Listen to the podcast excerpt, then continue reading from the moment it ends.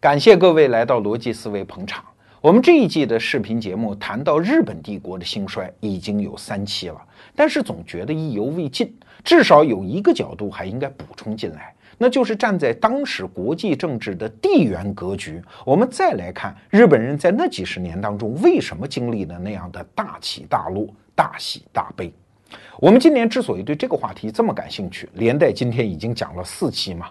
它不仅是因为今年是什么反法西斯战争胜利七十周年了，更重要的是，日本这个国家它经历的那样快速的崛起，像流星一样的闪耀，然后败亡的又那么惨，这一段过程是值得像中国这样的后发现代型国家去学习、去研究的。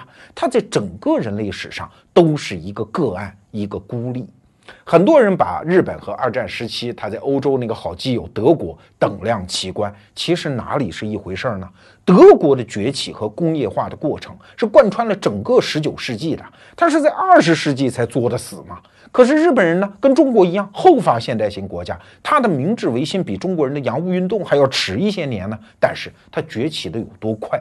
你看到一九零五年的时候，我们记住这一天啊，五月二十七号，当时日本的联合舰队的司令官叫东乡平八郎，在自己的旗舰上升起旗子，打出旗语，说“皇国兴废，在此一战，诸军共同努力”。二十四个小时之后，居然就把远道赶来的俄国的波罗的海舰队全部揍趴在当场，是全军覆没啊！从此就造就了一个黄种人的国家，打败了白种人国家，在现代化战争中啊，所以日本借此一战登上了国际大国的舞台。但是又怎样？三十七年后，巧得不得了，仍然是五月二十七号。另外一个联合舰队的司令长官叫山本五十六。以前一期节目我们讲过啊，也是带领他的舰队出航啊，去打中途岛战役啊。几天之后大败亏输，从此这个国家就沦入地狱。前前后后，你想想看，才三十七年。我们都知道，蒙古族是一个非常悲情的民族。现在你到草原上去听那个马头琴，还极其的苍凉，因为它兴起过，然后又衰落过。但是蒙古人好歹在欧亚大陆上搞了一百多年，日本人才三十七年。这三十七年造的孽，直到今天仍然是缠在这个民族身上的一根绳索。我们东亚其他民族谈起日本人来，还有的人咬牙切齿啊，还得说来说说当年你为什么那么禽兽啊？来道个歉，我听一听。哎，这个国家直到今天仍然不是一个正常国家。所以你像中国这样的后发现代型国家，我们能不研究这个案例吗？日本人当年为什么走错路了呢？很多中国人都以为啊，日本人之所以走错路，两条啊，第一条太贪婪，第二条用错手段了吗？你怎么能老抢人东西搞军国主义呢？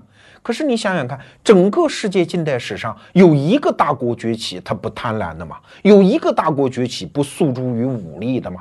欧洲的那些老流氓就不说了，全部是大群家出身啊，就算是底子最干净的美国人又怎么样？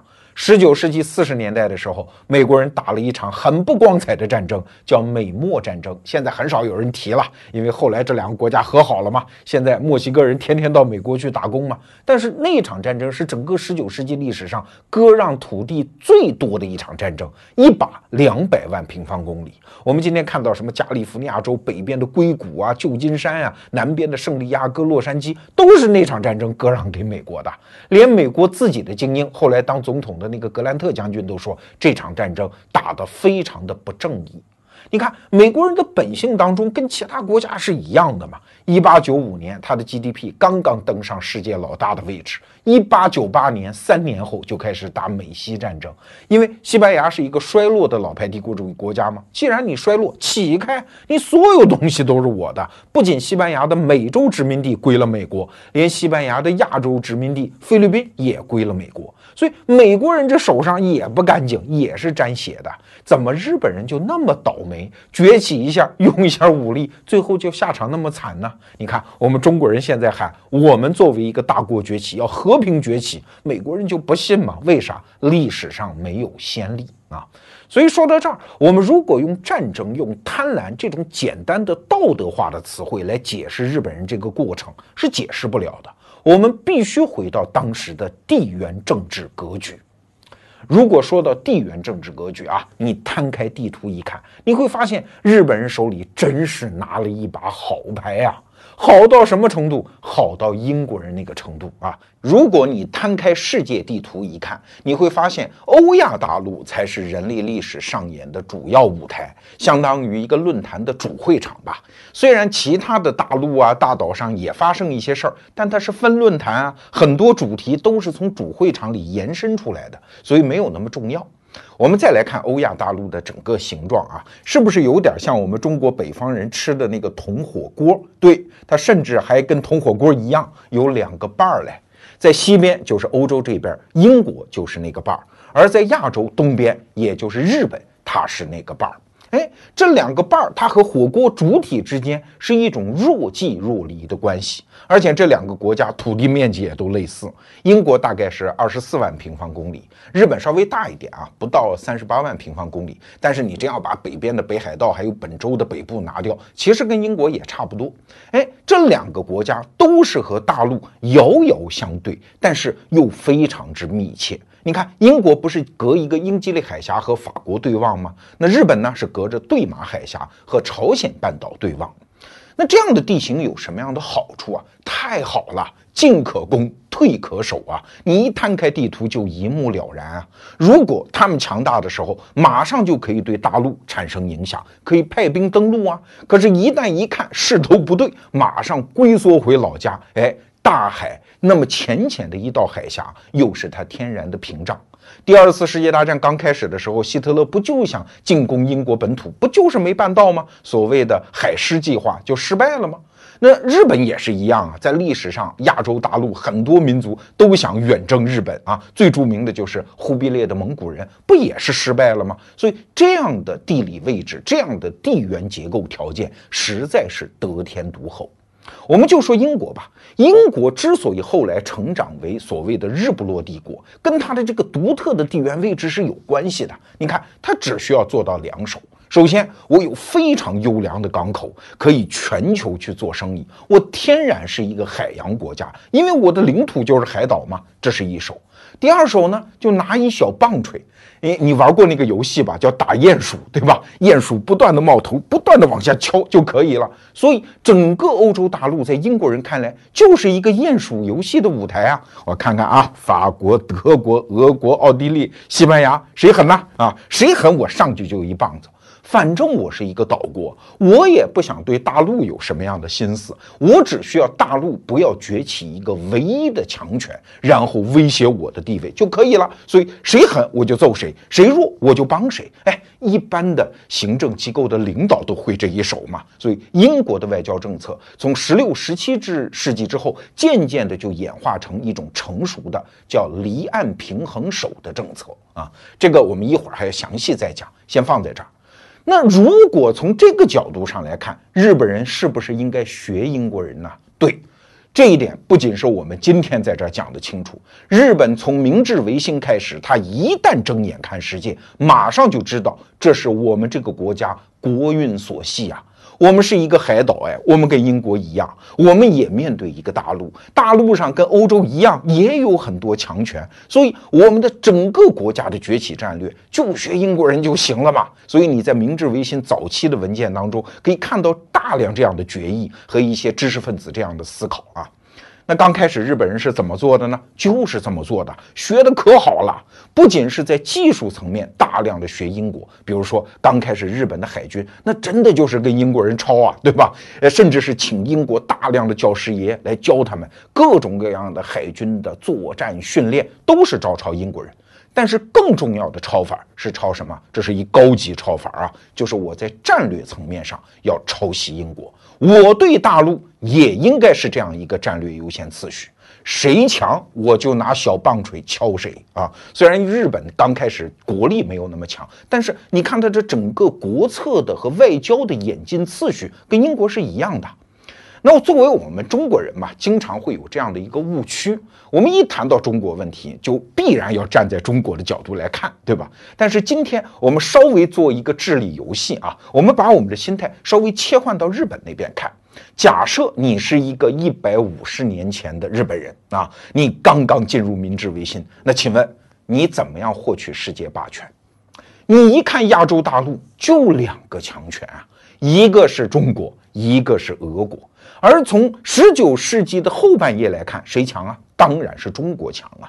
很多朋友听到这儿会说啊，怎么会是中国比俄罗斯强呢？我们中学时候老师都告诉我们，一八四零年之后中国就不行了呀，老是受俄罗斯欺负，清政府又腐败无能啊，怎么能说中国强呢？哎，你如果回到当时的历史情境，站在日本人的角度一看，他真的就是中国强。为什么？几个原因。首先，中国呢可是东亚大陆上的传统霸主，这个传统可是几千年的传统啊！至少从唐代开始，日本人就认东亚大陆上老大是中国。这个老大不是白当的，那叫天朝上国。我们在东亚有一个朝贡体系啊，哎，早先的什么越南，哎，直到甲午战争时候，朝鲜仍然是我们的藩属国，我们是他的宗主国啊。所以在东亚的意识形态当中，中国是当然的老大。这个老大，日本要不能一把把他从座位上给扯下来，你什么大国崛起，你就一边忍着吧。所以当时中国是他的第一个战略假想敌。那为什么俄罗斯不行呢？你想，虽然俄罗斯的现代化历程比中国和日本都要早啊，好像国力也比较强，但是它的国力主要集中在欧洲部分。西伯利亚大铁路那个时候还没有修筑，所以俄罗斯要想在东北亚地区保持强大的军事存在，那个时候还做不到。所以对日本来讲，俄罗斯是第二位要解决的。而更重要的一个原因是什么？是双方都在竞赛干现代化。对吧？你日本有明治维新，中国也在搞洋务运动，而中国的 GDP 国力的总量那是比日本要大得多的，所以最后鹿死谁手，其实当事人没有一个看得清楚的。在北洋舰队灰飞烟灭之前，所有人对形势都有可能误判。以前节目我们专门讲过这个问题啊，所以我们回到日本的视角，他以中国为第一假想敌，是一个非常聪明的选择。哎，后来的故事大家都知道了。甲午一战，北洋舰队全军覆没，中国从老大的位置上被扯下来了。那然后呢？然后我们中国人的历史观念就出了一点小问题啊。直到今天，还有很多中国人是这么看这段历史的：说甲午战争开始，中日两国正式撕破脸，然后小日本就一直欺负我们呐，一直跟我们犯坏，直到抗日战争结束。你说八国联军是不是有你？然后二十一条是不是你提的？一九二八年是不是搞出济南惨案？然后就是一九三一年的九一八，然后就是抗日战争，是吧？你一直欺负中国，但实际上啊。我们回到历史的真实发展过程，它不是这样一根直线，它当中有很多波折。为啥？因为大国的政治博弈和我们老百姓理解的那种恩怨情仇，它不是一回事儿。我们老百姓喜欢用情感来思考问题，你欺负过我啊，我记恨你一辈子，甚至世世代代的记恨。但是大国不一样，那是什么？是基于利益计算的国家关系处理。所以，英国外交界有一句著名的话嘛，叫“没有永恒的朋友，只有永恒的利益”。我上中学时候听到这句话，觉得这个大人们怎么那么坏啊？现在看来，只有用这种方法来思考国家利益和外交政策，才是对国家负责啊！有什么朋友？我跟谁有感情？我只对我的国民负责，对我这个国家的长期战略负责。哎，如果你带上这个视角再来看一八九五年的日本，他打赢了甲午战争之后，他最理性的选择是什么？恰恰不是继续欺负中国，而是把矛头指向北边的俄国。为啥？跟英国人学啊！英国人那一套我们刚才已经讲了啊，打鼹鼠吗？大陆上出现哪个强权冒了头，有可能发展成大陆的唯一强权，然后对我构成安全威胁，我现在就把它列为第一假想敌，一定要把它摁下去的。日本人当时也是这么想啊，所以日本人在一八九五年不是马关条约欺负了中国吗？从中国拿走大批的银子，马上第二年开始。就跟中国说拍肩膀，兄弟别生气了，咱俩好吧啊！甚至一八九七年的时候就开始已经邀请中国的高官到日本去参观呐、访问呐，看看我们的一些演出啊，包括参加阅兵式啊，就已经开始了。当然，中国这边醒过闷儿来有一段时间，毕竟被打残了嘛，而且那个民族情绪也在高涨，对吧？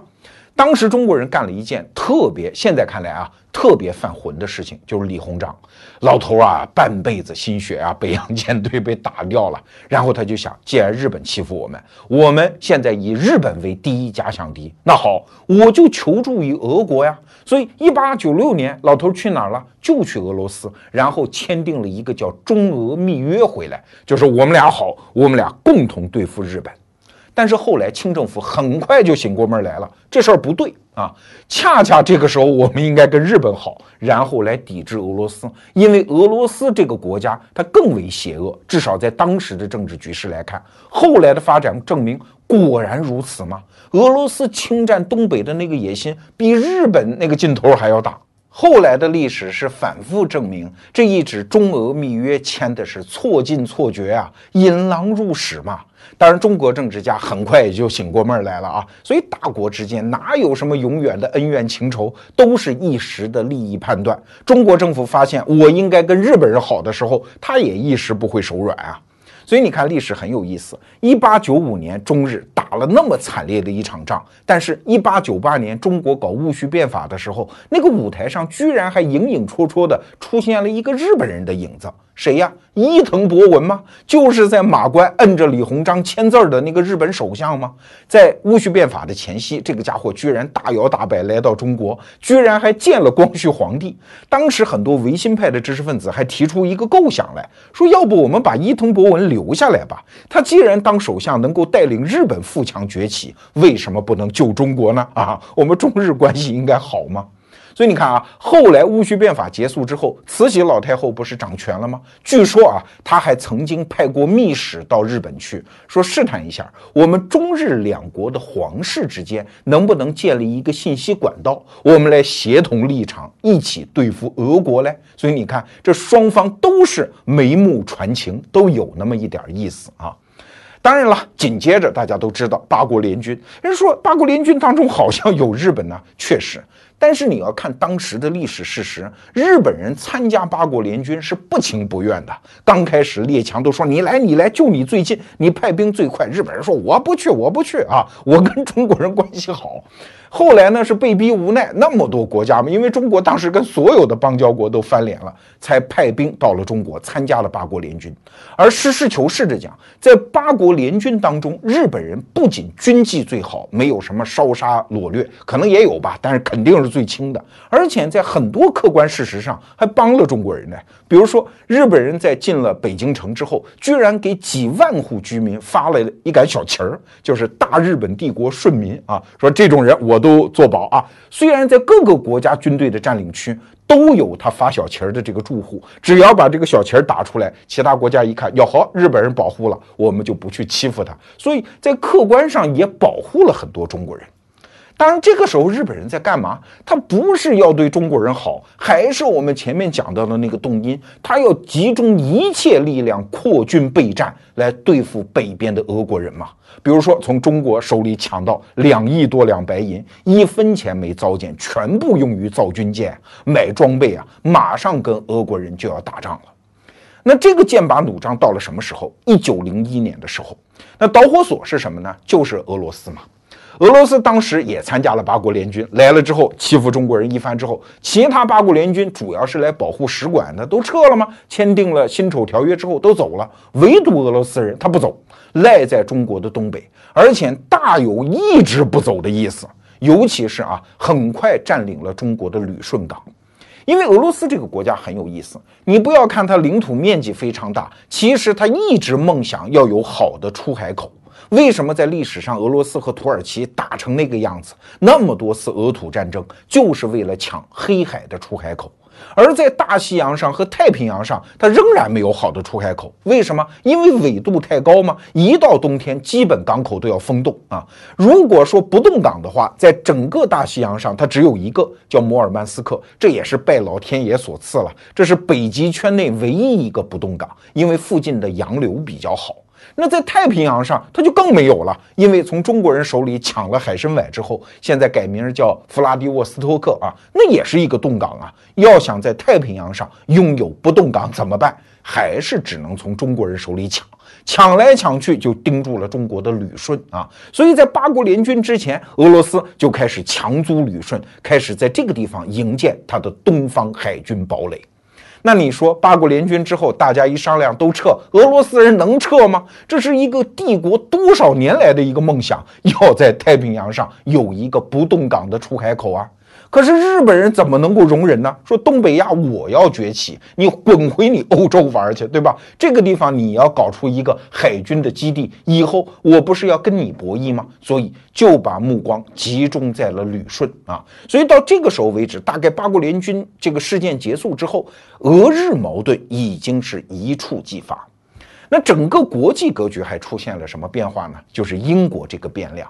英国人跟俄国人可是死磕了将近一个世纪啊！这个时候，英国人说：“那干脆我们在亚洲干脆结一个盟呗。”哎，英国一直是不结盟政策，但是在一九零一年的时候，他居然结了一个盟，就是英日同盟。那为什么要结这么一个盟呢？很简单，两个原因。首先，英国人已经明确地感受到，日本人这个时候已经以俄罗斯为假想敌了。当时啊，伦敦的外交部有一个住在日本的助理，就写了一份备忘录，说我在日本已经明确地感受到，日本人觉得俄罗斯的威胁是迫在眉睫。那既然我们英国人跟俄国人已经死磕了快一个世纪了吗？哎，既然有人从背后要踢俄国人的屁股，我们为什么不支持一把呢？这是一个原因。第二个原因啊，在英国人看来，我们和日本的那个地缘政治结构是一样的。我们都是海洋国家，海洋国家将来的发展一定是要靠全球搞什么殖民地啊、做生意啊。我们是战略态势非常相近的国家。那在东亚，我跟谁结盟？本来最好的选择应该是中国人，但中国人不争气嘛，所以找日本人来结盟，然后牵制俄罗斯，这是一个最为理智的选择。可对于日本人来说，这个信号太重要了。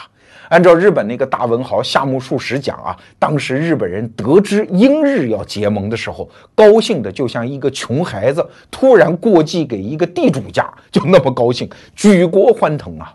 在这儿我打个岔啊，我就跟很多创业者来讲。我说你的创业项目什么叫靠谱了？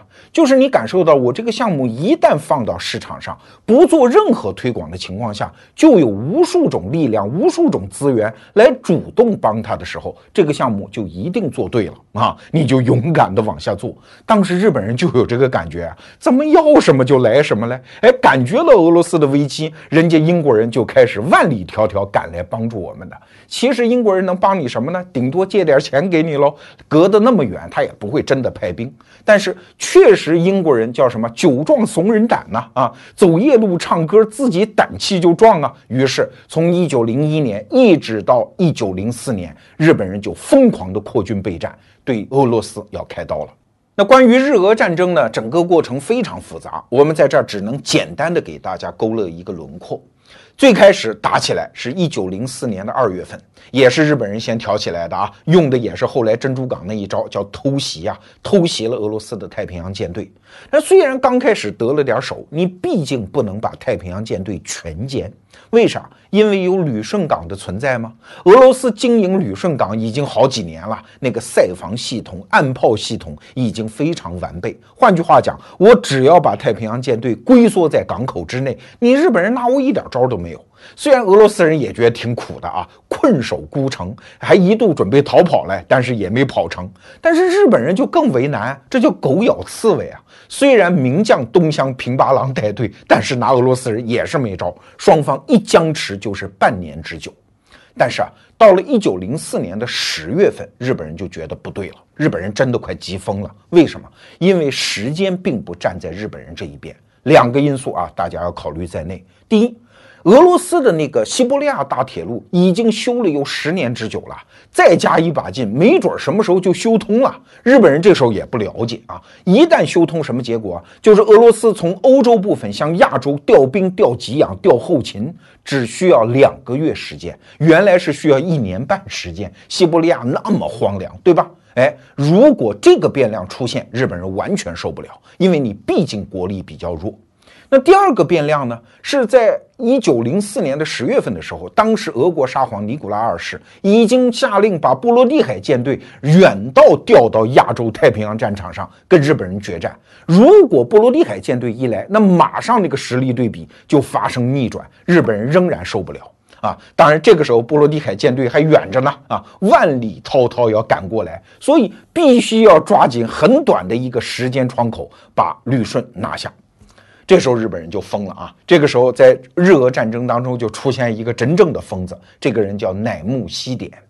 在日本的军队文化当中啊，乃木希典是具有那种军神一样的地位。但是你真要看他干什么，这个人完全是一疯子、傻叉，是一神经病啊！他上战场的时候是抬了棺材去的，自己的几个儿子也跟上，俩儿子啊抬了三口棺材，说我一定要把旅顺拿下。什么办法？就是拿人肉往上填啊！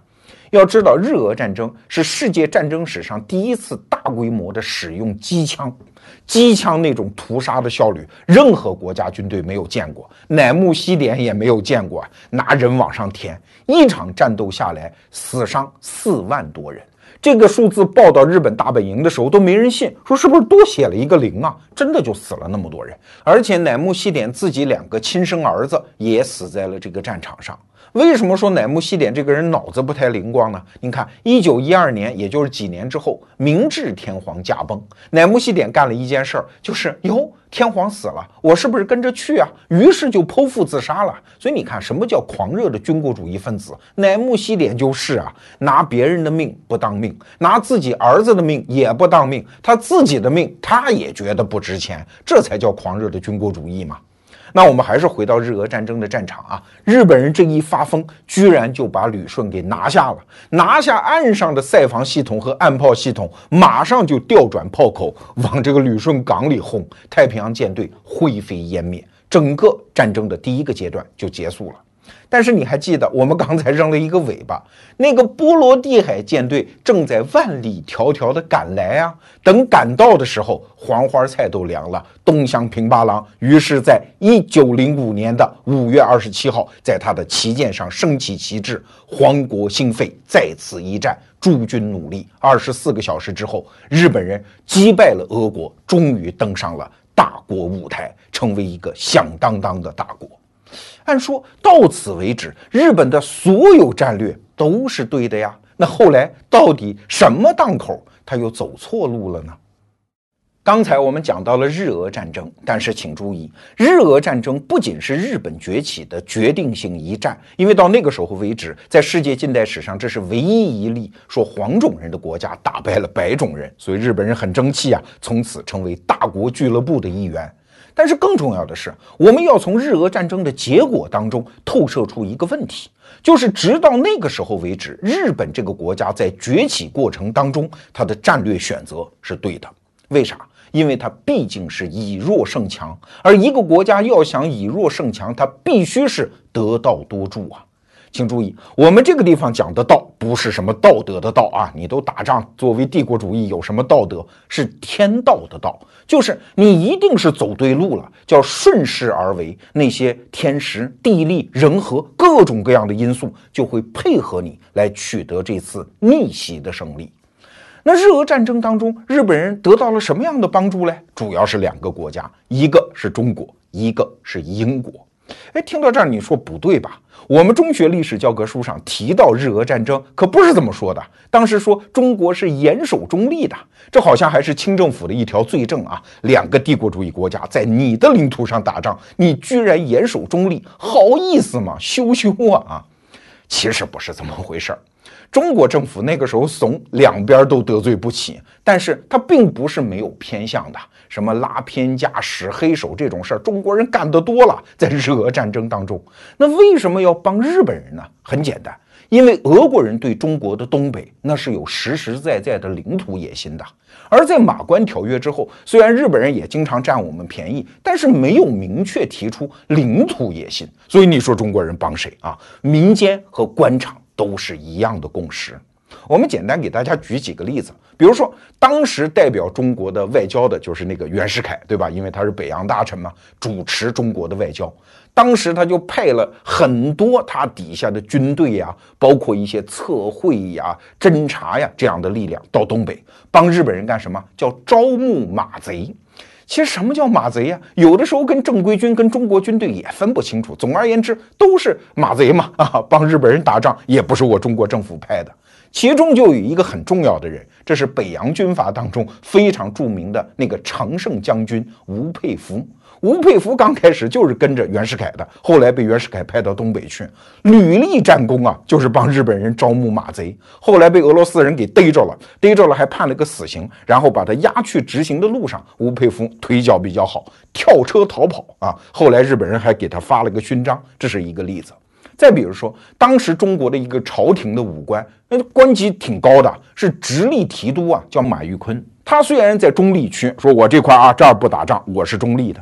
但是，真是帮日本人那些中国马贼呀等等，到哪儿，比如说偷袭了俄国人呢，他包庇呀，他甚至还给提供弹药啊，这样的例子也是到处都是。当然，双方都是作为绝密保存的。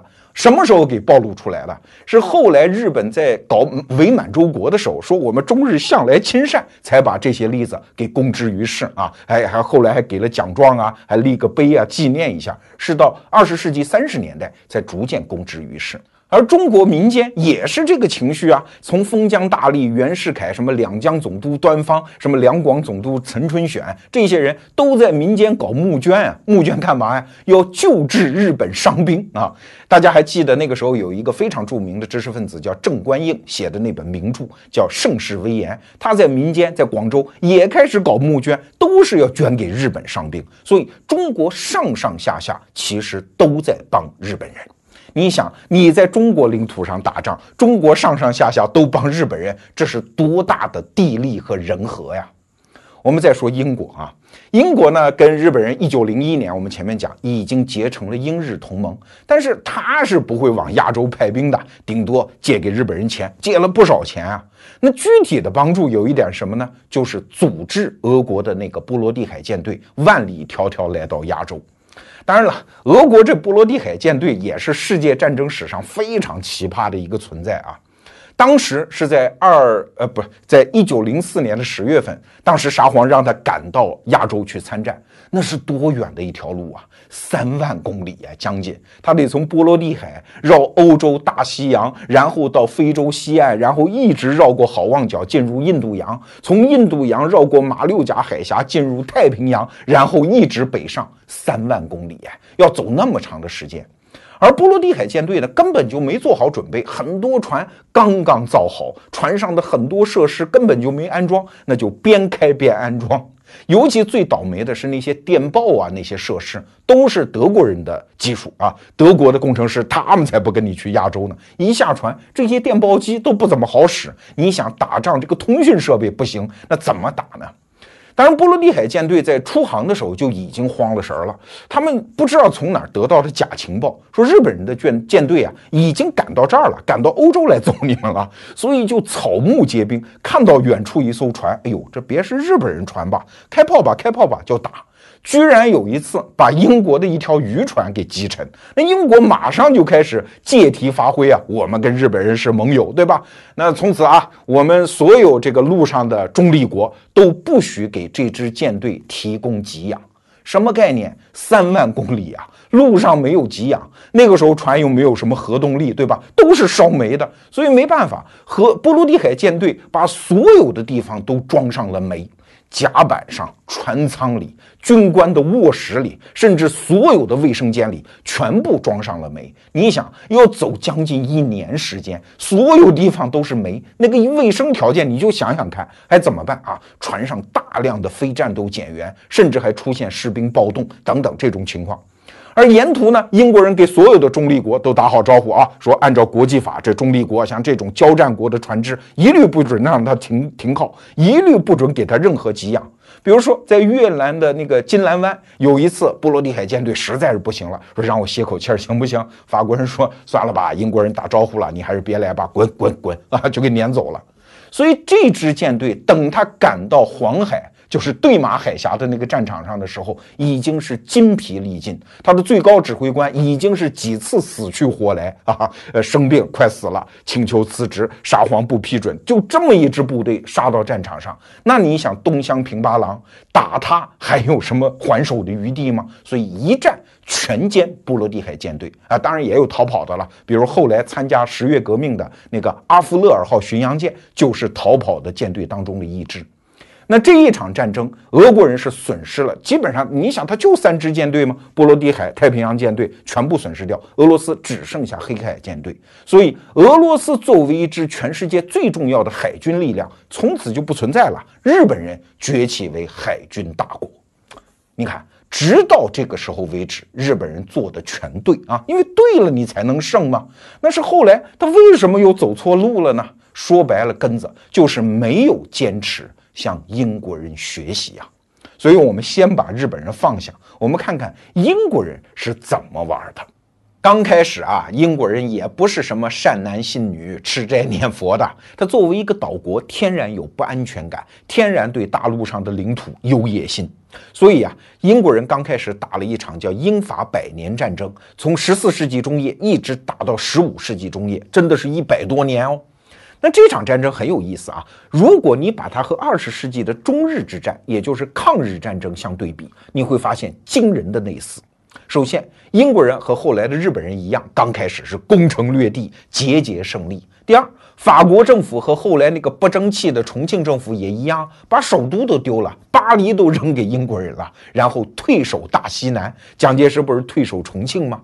法国政府当时已经退守到奥尔良地区，已经到了民族危亡时刻。但是更重要的是第三点，结果呢？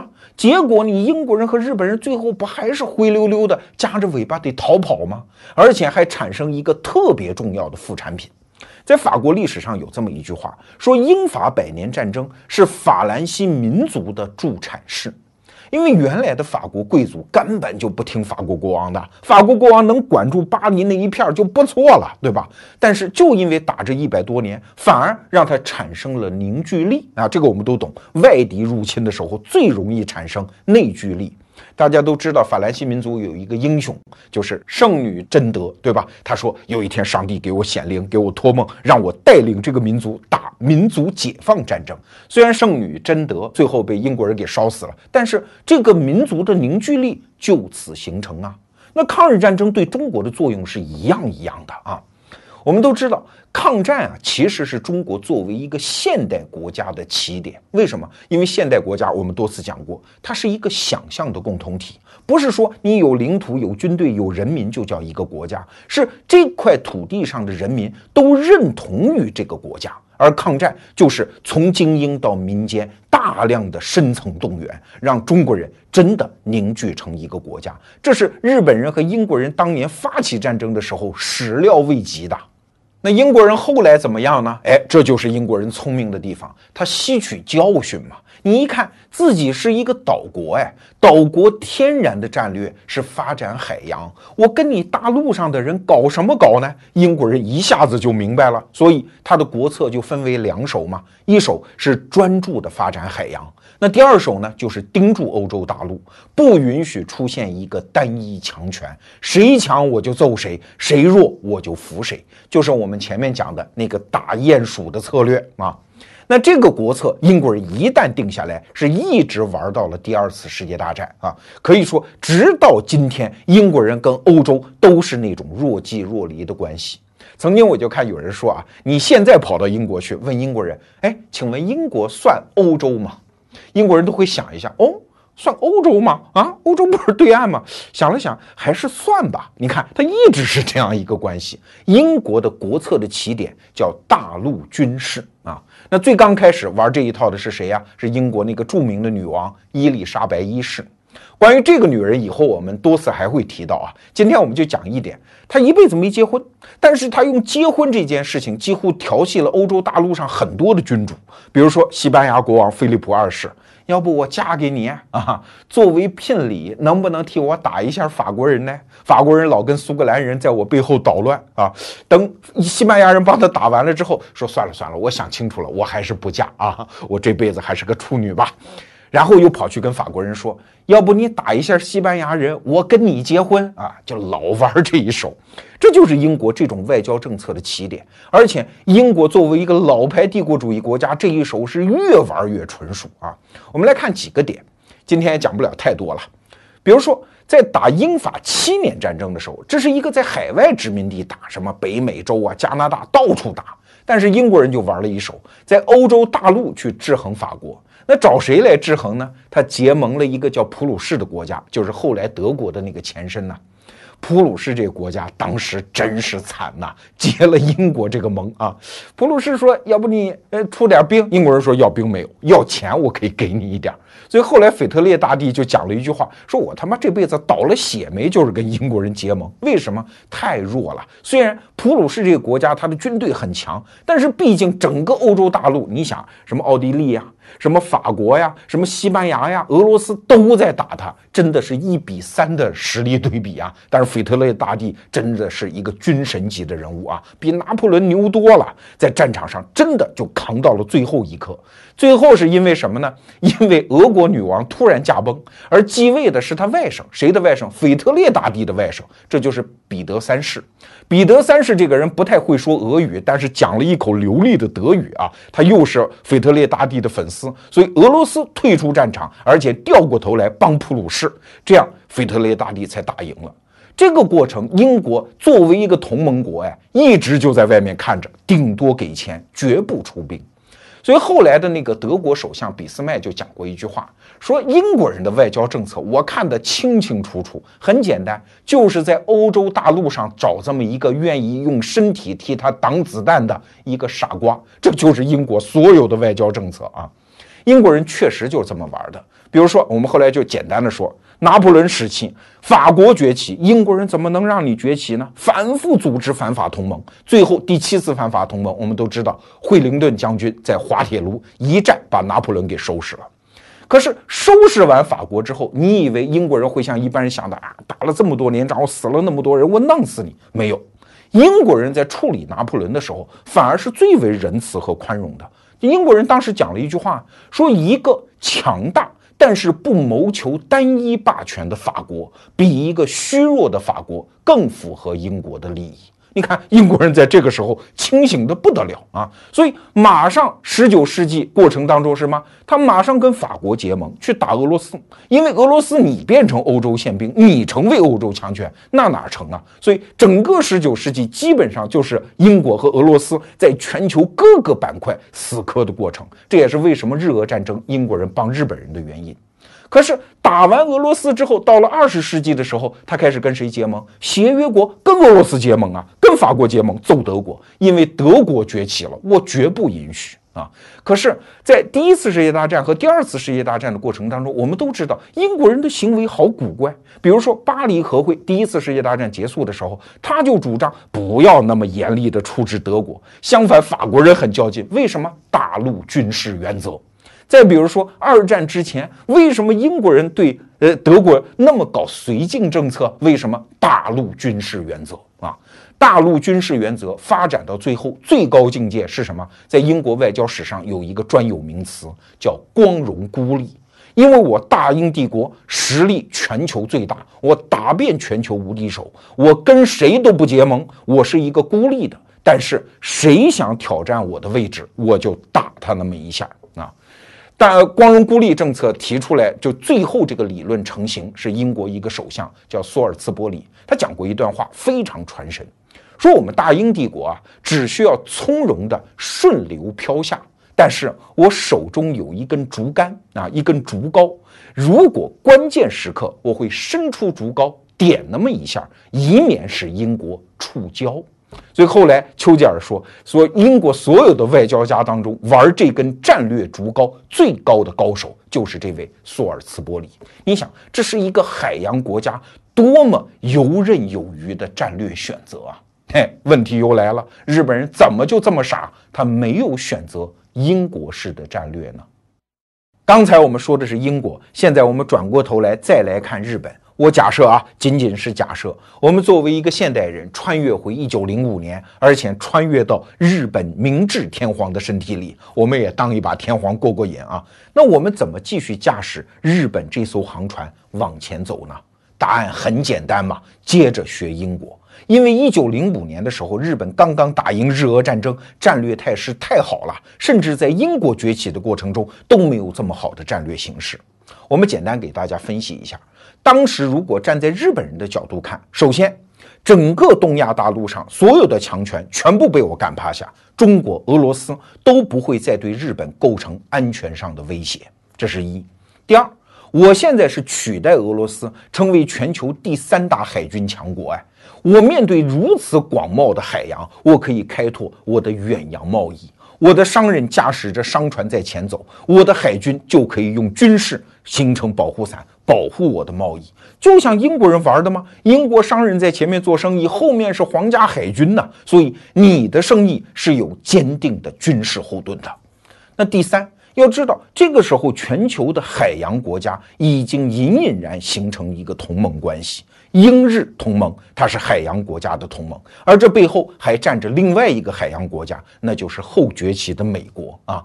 这三个铁三角其实把欧亚大陆死死地钳在一个叫世界岛的地方，欧亚大陆上再也不可能产生强权了。整个世界就是由美国来主导，由英国在欧洲，由日本在亚洲，形成了这样一个铁三角关系。这还不是我在胡说啊！你想想看，二战之后它不就是这样吗？我们都在说美苏争霸，而美国人最后怎么玩的？不就是在欧洲牵住一个英国，在亚洲牵住一个日本，形成对苏联的一个欧亚大陆岛上的。包围趋势嘛，所以日本人作来作去，最后还是回到我刚才讲的这个模式啊，三个海洋国家形成一个结盟关系。只不过你作嘛，作到最后，现在你只能变成美国人的一条狗，直到今天你还不是一个正常国家啊。那你如果当年不那么作，你至少混成英国今天的位置是没有问题的。我们再回到一九零五年前后啊，随后中国人又给日本人送去一份战略大礼，什么？就是辛亥革命嘛。我们中国人讲辛亥革命，总是从自己的角度说啊，我们把皇帝给撵走了。其实，如果站在日本的角度说，这是多大的好事儿啊！就是中国作为东亚大陆上的一个强权，可能暂时的失去了它的历史性机会，因为它碎成一地嘛，军阀。到处地方割据吗？那你日本人的战略游戏就太好玩了，你完全可以学英国。首先，在总体上，我帮着中国人去抗击俄国人。这叫锄强扶弱吗？你那个新闻宣传稿也好写啊。我们黄种人帮助黄种人，我们搞大东亚共荣圈。你看这个词儿这么才能落地呀。而在中国内部，你完全也可以玩英国人在欧洲玩的那一套。哪个军阀强一点，打压一下；哪个军阀弱了，给一点枪炮子弹。你作为东亚的一种超然的势力，是在海外影响大陆上的局势，你就可以光荣孤立吗？然后你再应和美国什么门户？开放啊，允许英国人过来做点生意呀，你不就渐渐把自己国力搞起来了吗？而作为中国，可能反而是一个悲剧哦。这个国家统一的过程，因为日本这个强权的存在以及它的影响力的渗透，也许会迟很多很多年，也未可知啊。当然，历史没法假设了，我们只是推导这种可能性。但是日本偏偏不走这条路啊。但是日本人当中有没有明白人呢？有啊，我给大家举两个例子。一九一一年的时候，海军大学，日本那个海军大学啊，有一个教员叫佐藤铁太郎，他写了一本书叫《帝国国防史论》，里面就明确提出来说，这个国家不要在大陆上搞什么军备，一定要发展海洋。我们的命就是一个海洋国家的命。但是一个普通教员的话，谁会听呢？我们再说日本政治家当中有没有啊？也有啊，著名的就是二十年代的那个叫闭原喜重郎，他就是搞各种各样的平衡政策啊，放弃大陆政策，不要在中国大陆上什么满洲搞来搞去，也有这样一派。但是最后他们的声音无一例外全部都沉寂了。为啥？因为日本人他作为一个岛国，他按耐不住对于大陆领土的那个野心，一定要干中国的满洲嘛。哎，后来的故事，如果大家有兴趣，可以参阅我们这一季的有一期节目，叫《日本为什么会失败》啊。后来他的整体命运就这样奠定了。其实啊，我们观察这个问题还有一个角度哦，就是从日本和英国和美国这些海洋国家的关系的角度。你想，日本人拿下中国的东北，也就是满洲国的时候，那叫一个志得意满。我们作为一个岛国，终于在大陆上拥有了我们控制的领土啊，赶紧移民开发，欢天喜地。可是他有没有想到啊？你拿下满洲之后，你的国家性质变了。你再也不是一个海洋国家，你变成一种叫陆海复合型国家。这种国家在英国和美国这种纯粹的海洋国家看来，这叫什么？眼中钉，肉中刺。他们最见不得的就是这种国家。比如说，在欧洲，从路易十四一直到拿破仑时代的法国，从威廉二世到希特勒时代的德国，英国人是想尽办法、拼尽老命，一定要把你摁住的。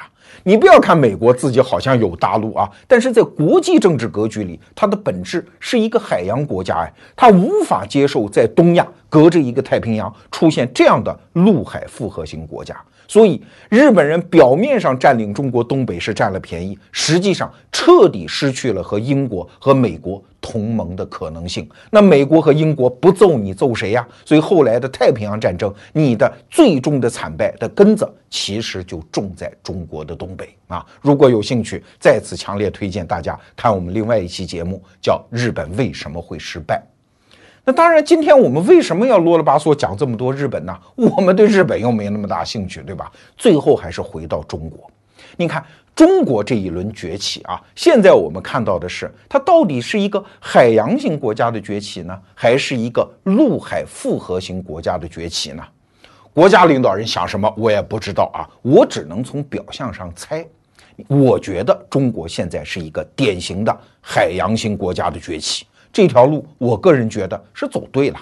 你看，如果作为陆海复合型国家，它应该既跟海洋国家有敌对关系，又跟陆地上的国家有敌对关系。当年的法国和德国全是这样吗？但是你看，近些年来中国政府搞外交是怎么搞的？哎，什么中亚呀，什么俄罗斯啊，关系搞得好的不得了。我们在陆地上的战略局势是一直在好转啊。而相反，这些年来我们和什么日本在钓鱼岛上搞点摩擦，对吧？我们在南海好像有点小矛盾，哎。但这是一个典型的海洋国家的烦恼。